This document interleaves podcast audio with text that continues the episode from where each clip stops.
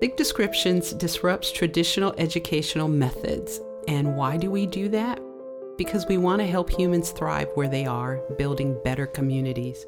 One way that we do that is the Elephant in the Room Unboxed, where we give our audience members the tools and the resources to have those uncomfortable conversations and do it in a humane and anthropological way.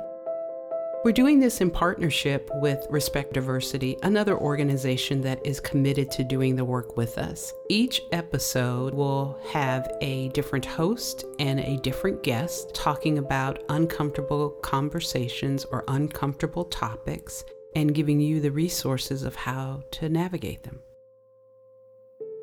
Let's get uncomfortable.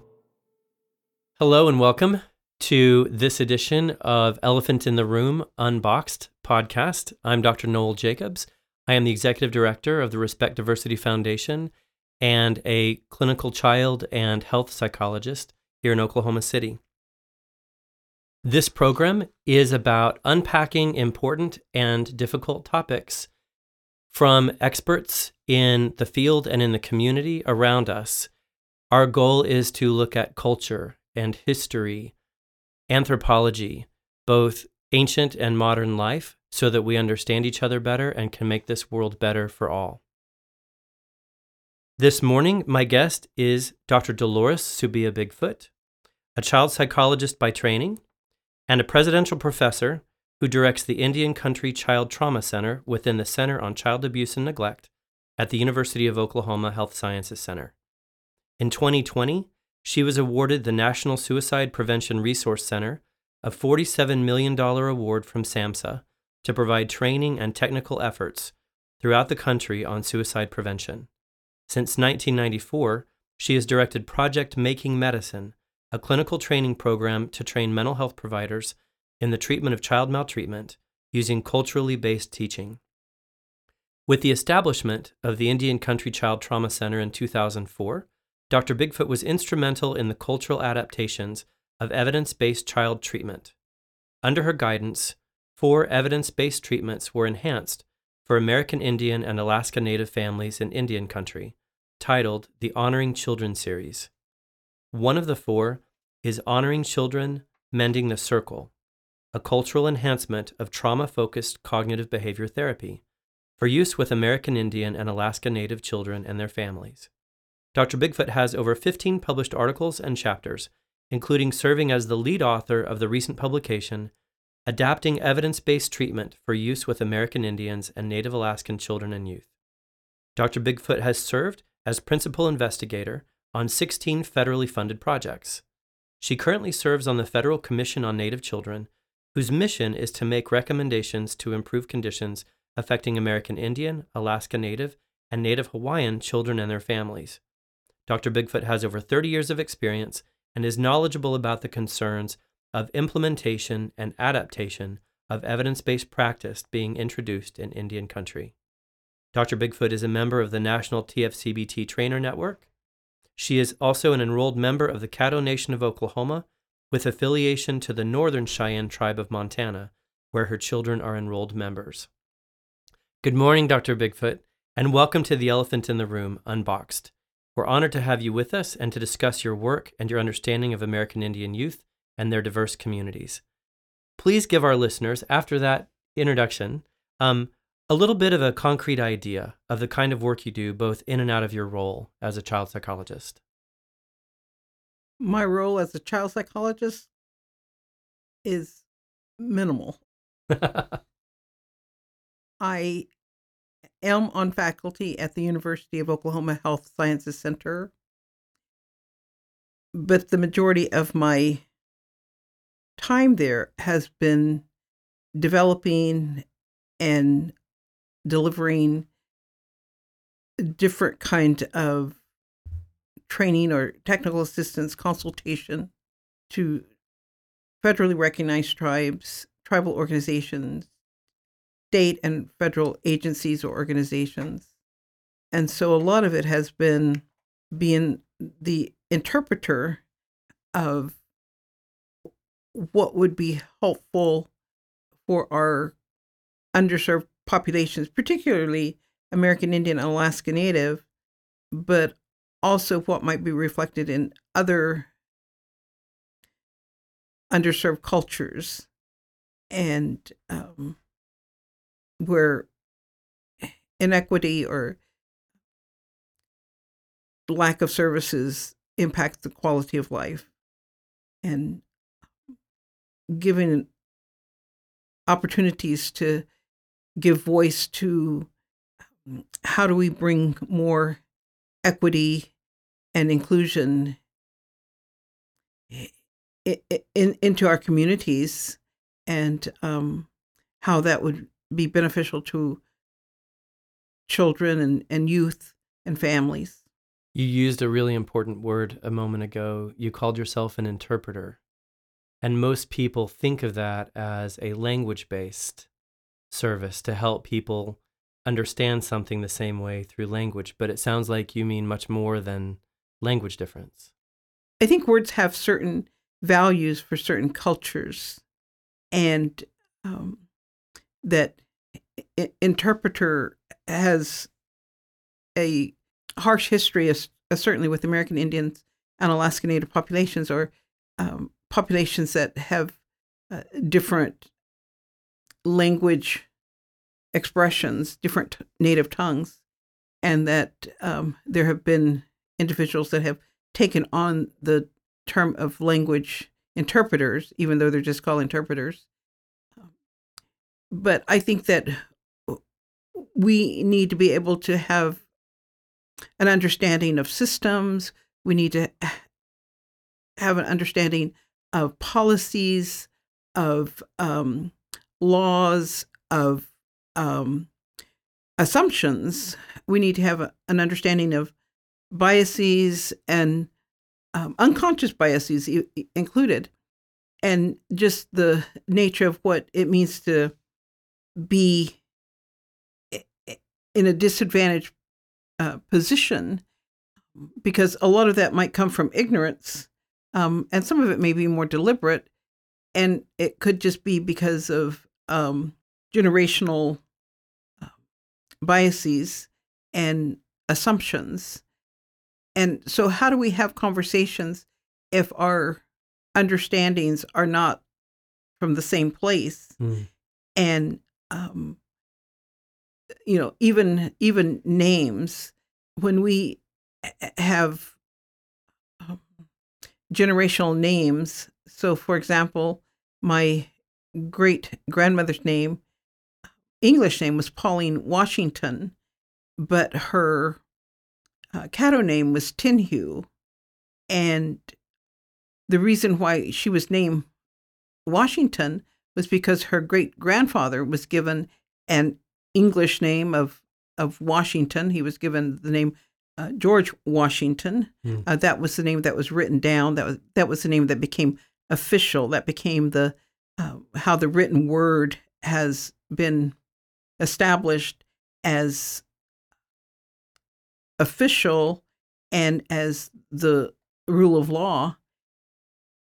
And yet, his um, Caddo name bears much more understanding, and, and her name bears more understanding in terms of them as spiritual beings, them as um, individuals within a, a, a, cultural circle. Sure. Their understanding within certain kinds of of um, space and how they're connected to past generations, and then how they're connected to present generations. So I think that um, when we talk about interpreter, it's um, what is the role of helping people understand how various elements impact their quality of life mm. and how that impacts the decisions that they make and um, the opportunities that they have and their hopes and dreams for things to improve their own lives and as well as the lives of their children. How many generations do they does a family think that they can have impact and be able to to tell the stories going forward? Sure. So for example in our family and i think this is common for Amer- many american indian families um, generations of more than seven um, we we consider um, that each generation is is important and have connections to each generation Mhm. backwards and forwards and so this understanding of multiple generation impact is is um, critical as we think about this space but for the most part for the majority of families in our uh, united states and and you know english speaking communities maybe knowing their parents and grandparents occasionally uh, great grandparents um, but they may not necessarily have understandings beyond the second or third generation. Sure. how do we bring the um, the stories forward? And how do we tell those stories that come from these different generations um, and how do we learn from their stories so so I, I think my role in terms of that interpreter is to help create a bigger environment in order to have conversations That's a beautiful long view of of what we need to keep in mind, especially considering how easy it is for us to really just focus on only the right now. That seems so common in current culture and time that we're really only thinking about just yesterday, today, and maybe tomorrow. But you're taking a seven generation view. And when you're speaking with people, that's part of your role in interpreting is to make sure that that perspective is continued. You have personal, training specific, and practice knowledge of the shared American Indian experience and the impact of their history on their presence in the world today. Early in my time with you, because my friendship with you goes back several years, you taught me much about the 39 federally recognized American Indian tribes in Oklahoma and of the more than 200 tribes that existed before the arrival of Europeans. One of the most important things I learned about you, learned from you, is about the diversity of cultural knowledge and ways of knowing both within and between tribes, and how humility, rather than bold assumption of knowledge, is crucial to developing understanding. Could you say a little bit about what you do within and between tribes and non tribal entities? Related to this, your role in interpreting and how other people need to take that perspective of humility and why that understanding and approach is so important. I would like to clarify something. Sure. So there's 39 federally recognized tribes in Oklahoma, and there are more than 200 representatives of other tribes that live outside Oklahoma uh, within Oklahoma. For example, my children are Northern Cheyenne, and they live in Oklahoma, so they're part of the 200. Currently, there are over 575 federally recognized tribes Okay. across the United States, continental United States. And then um, there are many federal, um, state recognized tribes, plus tribal entities that are seeking federal recognition. And um, there are um, other organizations or other um, linkages that have that generational connection. So uh, recognizing that they have, you know, five, six, seven, eight, nine, ten generations back, Mhm. and their stories that connect them to land, connect them to sacred sites, connect them to the earth, and and their homelands, and uh, but they're not part of federally recognized tribes, and Okay.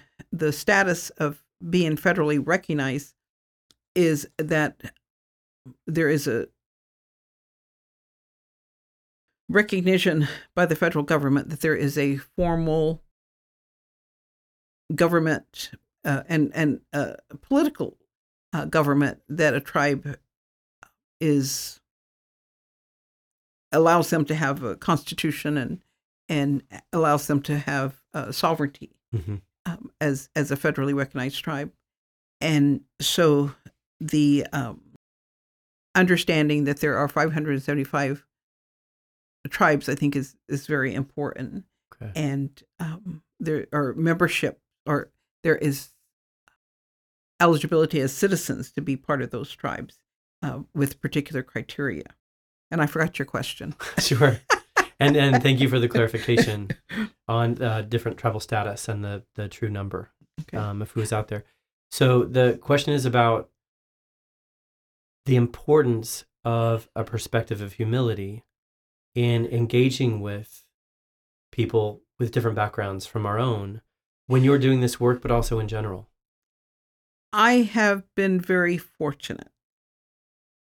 I have been extremely blessed, abundantly blessed to have invitations to participate with tribes from across the nation. The tribes in Alaska, California, New York, Maine, Florida, Mm-hmm. Arizona, um, the Midwest. I have been very fortunate to be extended an invitation to enter into their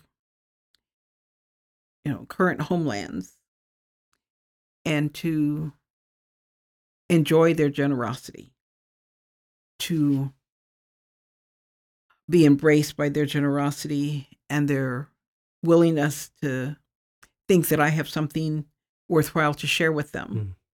And I- think when we think of some of the traditions that we have within our communities, it's about gifts that are given Mhm. and gifts that are taken. And I think of uh, an invitation as being a gift.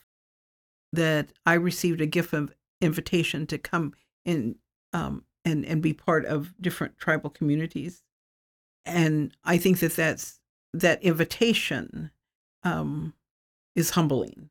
Mm. That that someone would think it was, or or the you know a tribal uh, entity would think it was um, worthwhile Mhm. for me to come and be in their presence and in their and share their space and to be welcome that they have uh, songs of welcome that they offer gifts uh, that they provide time to set aside uh, to listen Mhm. so I think when we think about uh, the invitation, that we that I think of it as um, a gift, and I think that being offered a gift without you know r- real strings attached or um, that th- that there's not a a, a, a, a demand in some um, it, it, it's a gentle invitation. I think that for me is humbling. Mm. That's for me, you know, for and and to have um, someone say, "I heard you," you know, when you spoke, you know, for this group, and we want you to come and and um, you know, can you can you tell our community these things? And I think that um, you know, I talked about my great grandmother. Uh, Tinhu, who on paper is called Pauline Washington. Um, you know, I was fortunate, not not just me, but you know, my siblings, my cousins, my um, aunties and uncles. You know, all of us. Um, we were raised with uh, two or three or four generations in the home, and my great grandmother was born in the 1870s, and she lived to be almost a hundred. My grandmother lived to be almost 100, and my mother lived to be uh, uh, two months short of 101. Oh wow. So what we can say is that all of our all of our generations, all of the um, generations from those times, uh, we touch history. Mhm. We we got to hold hands with history, and and um, you know as as they became blind or frail or uh, needed support in some way, we got to be that support for that history Sure. and um, the the teachings and understandings and the ideas and concepts um, that were shared in just living. Um, and- a lot of that is what I share when I go into communities. So it was a gift given to me Mm. That I can, um, you know, create um, words for, and again, that t- interpreter uh, to give to to and present to other community members, um, to present to invited community members, and so it was a gift given to me, Mhm. a gift I uh, present to them, and a gift that they can, you know, take forward and present to to others or to um, share with others. So I think that that understanding of I'm not there simply because I have a unique thing to deliver. I'm there because I received a gift. Mm. And that gift is being shared. And um, so the gift to me is that invitation. The gift that I give is what was given to me. That's a beautiful way of seeing interaction with a group that is different from the group that you've lived your experience with. Mentioning your relatives who had two names, who had the traditional name given to them by members of their family and tribe, and the name that was assigned to them that is a Western name that, in a sense, really represents that they have to live in two cultures. Um, they they don't they don't have a choice in that sense in terms of where they will necessarily find themselves going because of these systems the federal system and the tribal system the the the nations around them that they live within. There's history in that and every experience is going to be different person by person but yet there's this there's this perspective that we have to consider that although there is so much diversity across the landscape between American Indian individuals and tribes, there is a piece of this that, that is shared history that is specifically the trauma that was visited broadly on these civilizations and societies here at the time that European forces and colonists pushed across the land. That means with that come perceptions and misperceptions, especially as hundreds of years has gone by. There are still issues that people deal with, but there are there are ways that people think about that history and about the cultures that were harmed and changed in powerful ways um, since then. And I'm wondering what is important for for me, for listeners to understand about the the perceptions and misperceptions that we might be carrying around um, for a history that we share somewhat, but we can feel so easily removed from at different times, especially non-native individuals in the country. Um, what are things that we need to understand about that that maybe we don't? Well, I think that's why we're having the conversation. And it it is not a conversation that just started. Right. It's been ongoing. And it's not a conversation that will end when we stop our individual conversation right now. Today, sure. And there's a lot of systems, there's a lot of uh, policies that impact a variety of people that uh, today we're still having repercussions from. So I was listening to NPR and there was a there's a court case that um, a tribal individual from the northeast part of the state is saying that uh, the uh, state court prosecution of him was um, not valid because he's a tribal member on that and the crime was committed on tribal land. Therefore, it should go through uh, federal court versus a crime that was committed on state land. Um, you know, and and the criteria for the uh, prosecution would be under state jurisdiction versus federal jurisdiction, which is what the 39 tribes in Oklahoma are uh, functioning under as as political governments Mm-hmm. um, is you know federal jurisdiction and, and tribal sovereignty. So a system that was set up uh, over a hundred years ago when the state uh, became acquired state when Oklahoma acquired statehood Mhm. in 1907 is still that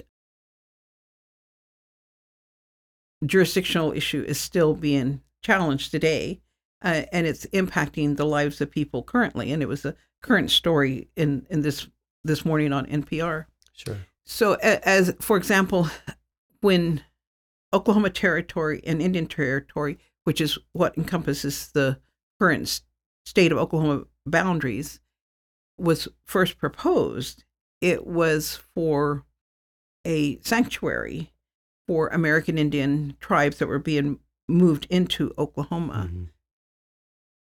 State boundaries, current state boundaries.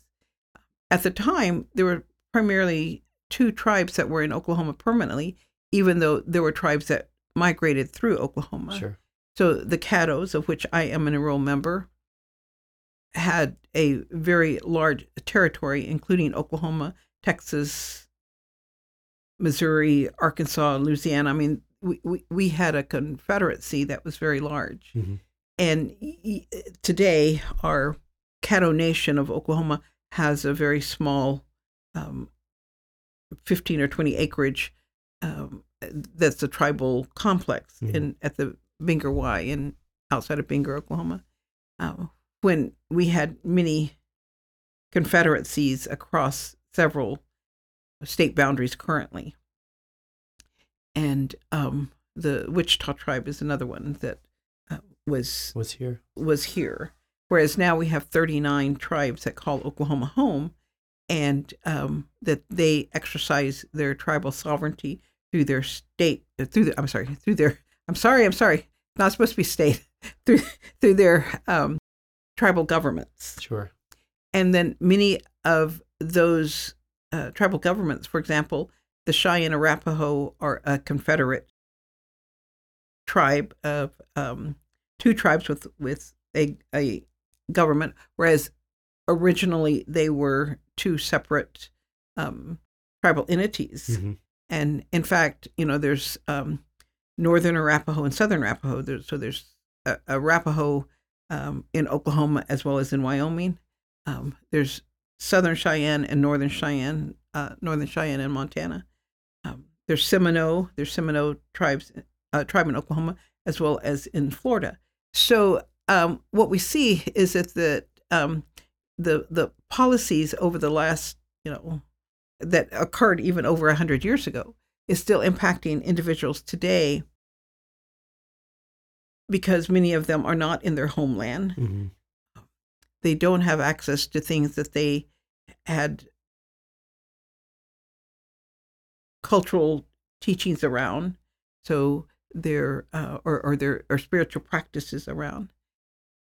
And and I and I hope I don't get this incorrect, but uh, for example, the Fort Sill Apache in Oklahoma um, were Geronimo's band that went to Fort Marion, uh, St. Augustine, Florida, as prisoners of war, as captives, and then um, Geronimo was returned back to Fort Sill, Oklahoma. He still remained a prisoner of war as a, a captive, and his band of 600 plus uh, came back to Oklahoma and didn't want to leave him, even though originally they were from um, Arizona, New Mexico area. Mhm. And so now we have a federally recognized tribe as Fort Sill Apache, which they had nothing to do with Oklahoma originally, Sure. but now it's their homeland.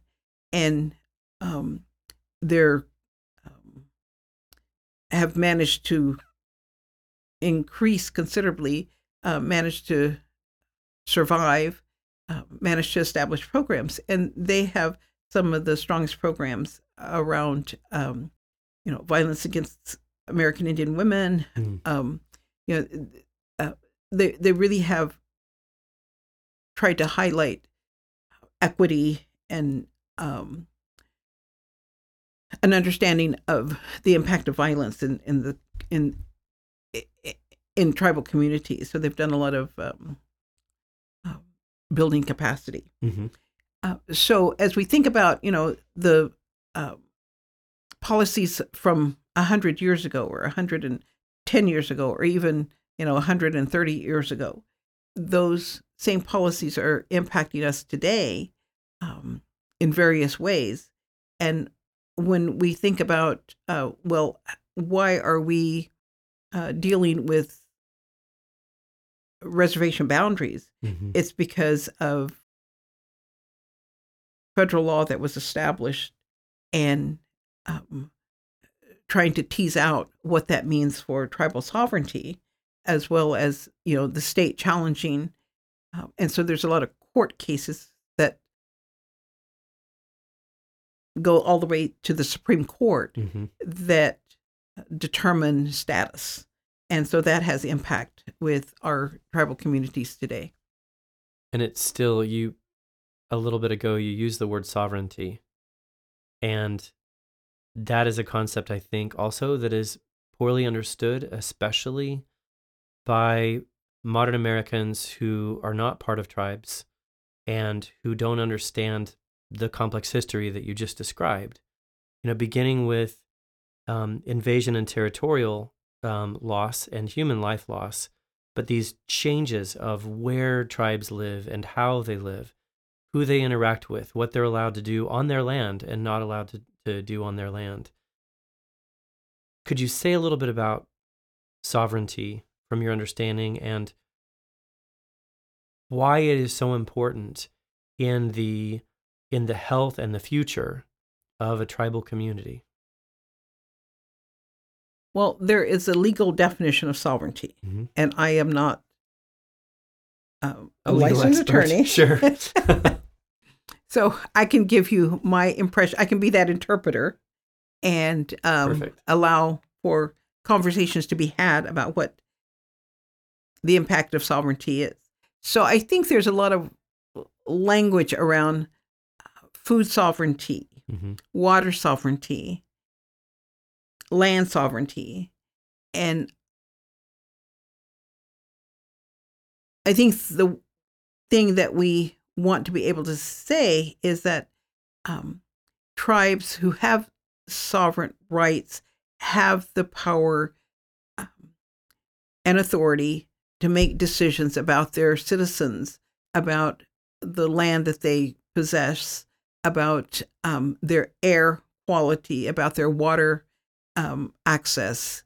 That they that they get to make decisions, that they um, have the the right and responsibility to take care of their citizens in the best way possible, and um, that the sovereignty has been challenged in different ways. Mhm. And so this is where a lot of the Supreme Court uh, cases get ruled on about what, how much decision making um, and and um, legislative and um, law enforcement that tribes have around their own dis- their own ability to govern. And so there's a lot of uh, background about how tribes govern. And so the governance is that sovereignty. The sovereignty allows for decision making and and trying to bring bring more power and equity to tribal governments. And I think that there's also um, we probably talk a lot about um, in you know individually about individual rights and individual rights is about individual sovereignty. Mhm. You know, we hear about what people can do in their own homes.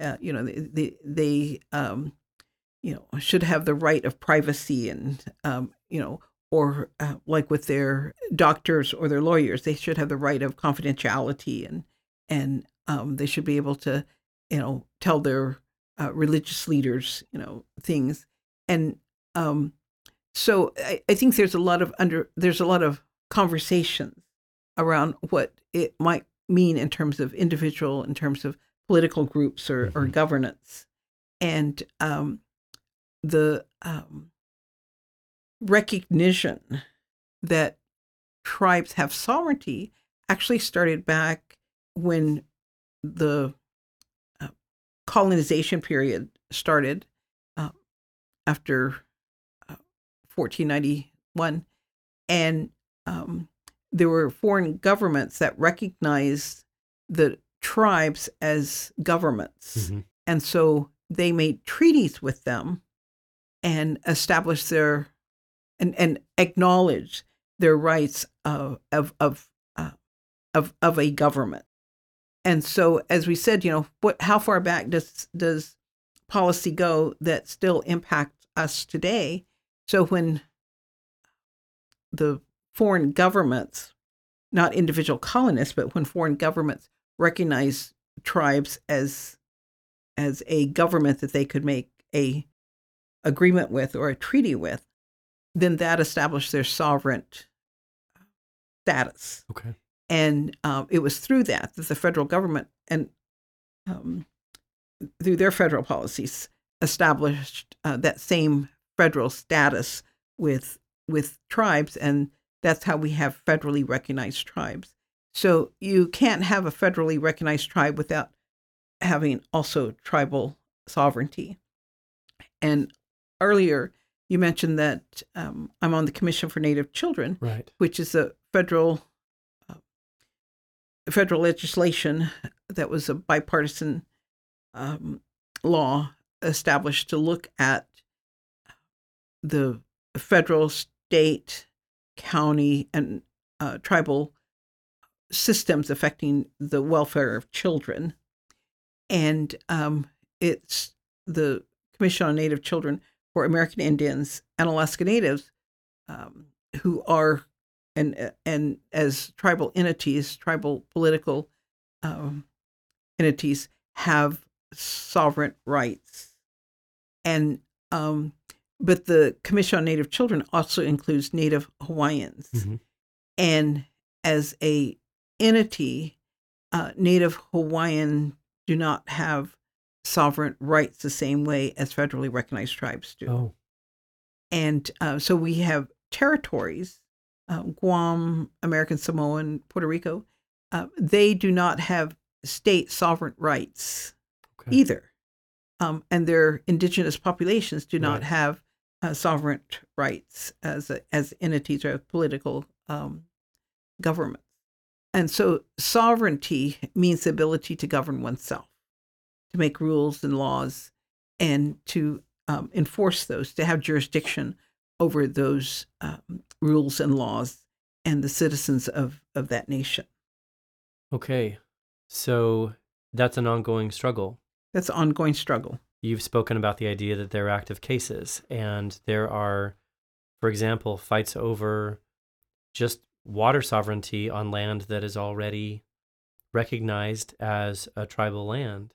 So it sounds like that is not something that's going to be fully affirmed and enforced if we continue to have to have these fights because there are federal infringements and other things that are impacting tribes' ability to be sovereign in that way. Well, there's state infringement Okay. on tribes. And like I said, I'm not an attorney. It's, Sure. A lot of this is legal. Um, but there are state infringements of uh, federally recognized tribes in Oklahoma um, that, and it's about jurisdiction hmm and who has the right to govern. And um, so I think what we see is that the 39 tribes in Oklahoma are is is collectively uh, one of the largest employers of uh, and and and uh, contributes to the economy Absolutely. of Oklahoma in the billions of dollars.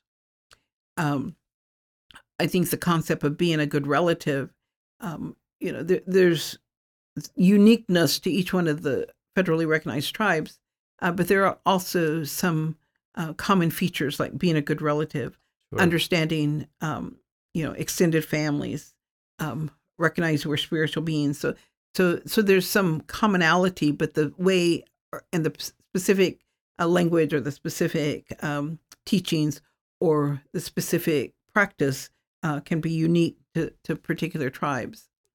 And um, so the uh, concept of being a good relative within the tribes in Oklahoma. And you see this in the advertisements that they have on, on TV, non tribal community members saying the tribes have helped with building bridges, the tribes Absolutely. have helped with uh, schools. Schools. Yeah. Roads and infrastructure. Roads, infrastructure. Even though it may not necessarily benefit their tribal member uh, directly, it benefits the community in which the tribal members are uh, live in, Absolutely. or the or the um, co- counties that are in that area. Sure. So the um, understanding that that tribes have a right and a responsibility because of jurisdiction Mhm. to take care of their community members as well as their neighbors. And so tribes have been able to do this in, in different ways because they bring so much to the economy. And that right and responsibility, it's not a burden. I think that when we see the uh, when we practice the understanding of being that good relative, it is the desire to have that right and responsibility because it allows that decision making that being able to govern ourselves Right. Well, and beyond that sovereignty, and I think some of what I've heard, even here in Oklahoma, speaks to this idea that there are there are things that are as important as sovereignty within tribal cultures, including reclamation. There was so much lost in forced removal. There was so much loss in the forced boarding schools, um, and in a sense, the the the removal of the tribe from the child being raised in this Western um, school against their will and separated from their family and from the generations um, around them. And yet, there is so much beautiful work going on right now related to reclaiming and increasing language speakers within tribes and the, the traditional tribal arts movements and other things. We talk in this series about space for community and sustainability of community.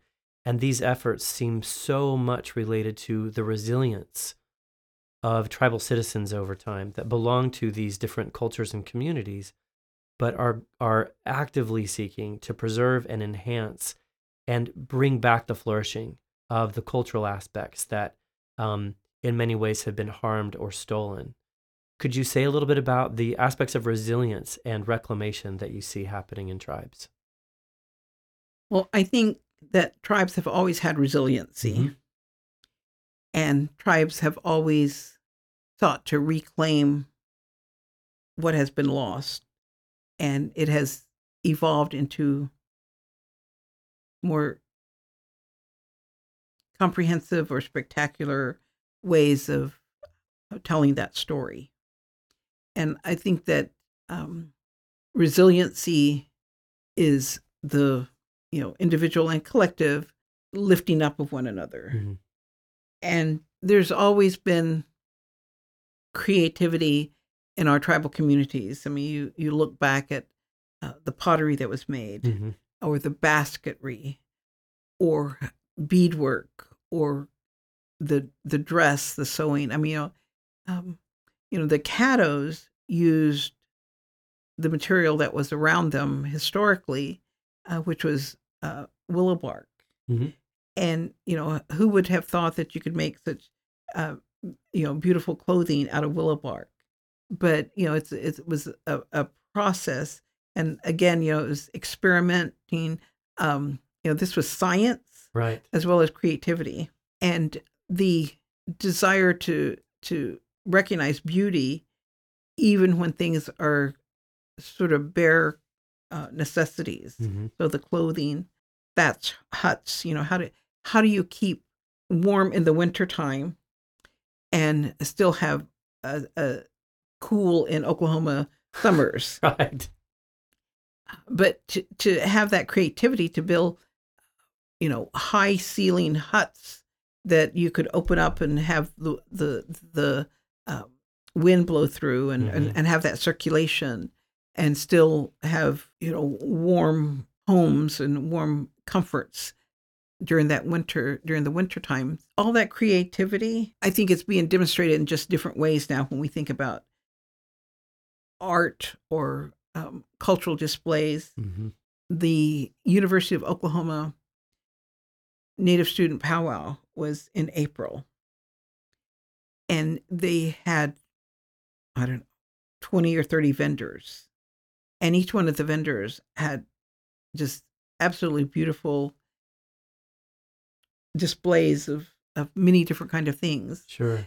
they had you know the normal things in terms of t-shirts but they also had ribbon skirts and so we always always have had uh, skirts and um, i can remember as a as a young girl uh, we grew up very poor we had a wooden stove we, we had uh, kerosene lanterns we didn't have electricity Mm.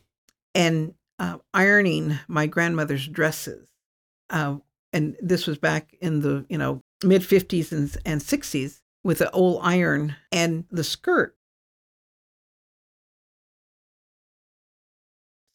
uh, represented her sense of, of beauty because she liked color coordinated things so you Mhm. could uh, look at her dresses and they'd be from uh, deep purple all the way to very pale pink Oh wow. and that that that that was that was the way her slips were because they had buoyancy you know and um so now the ev- evolution of that um those kind of skirts to ribbon skirts Sure.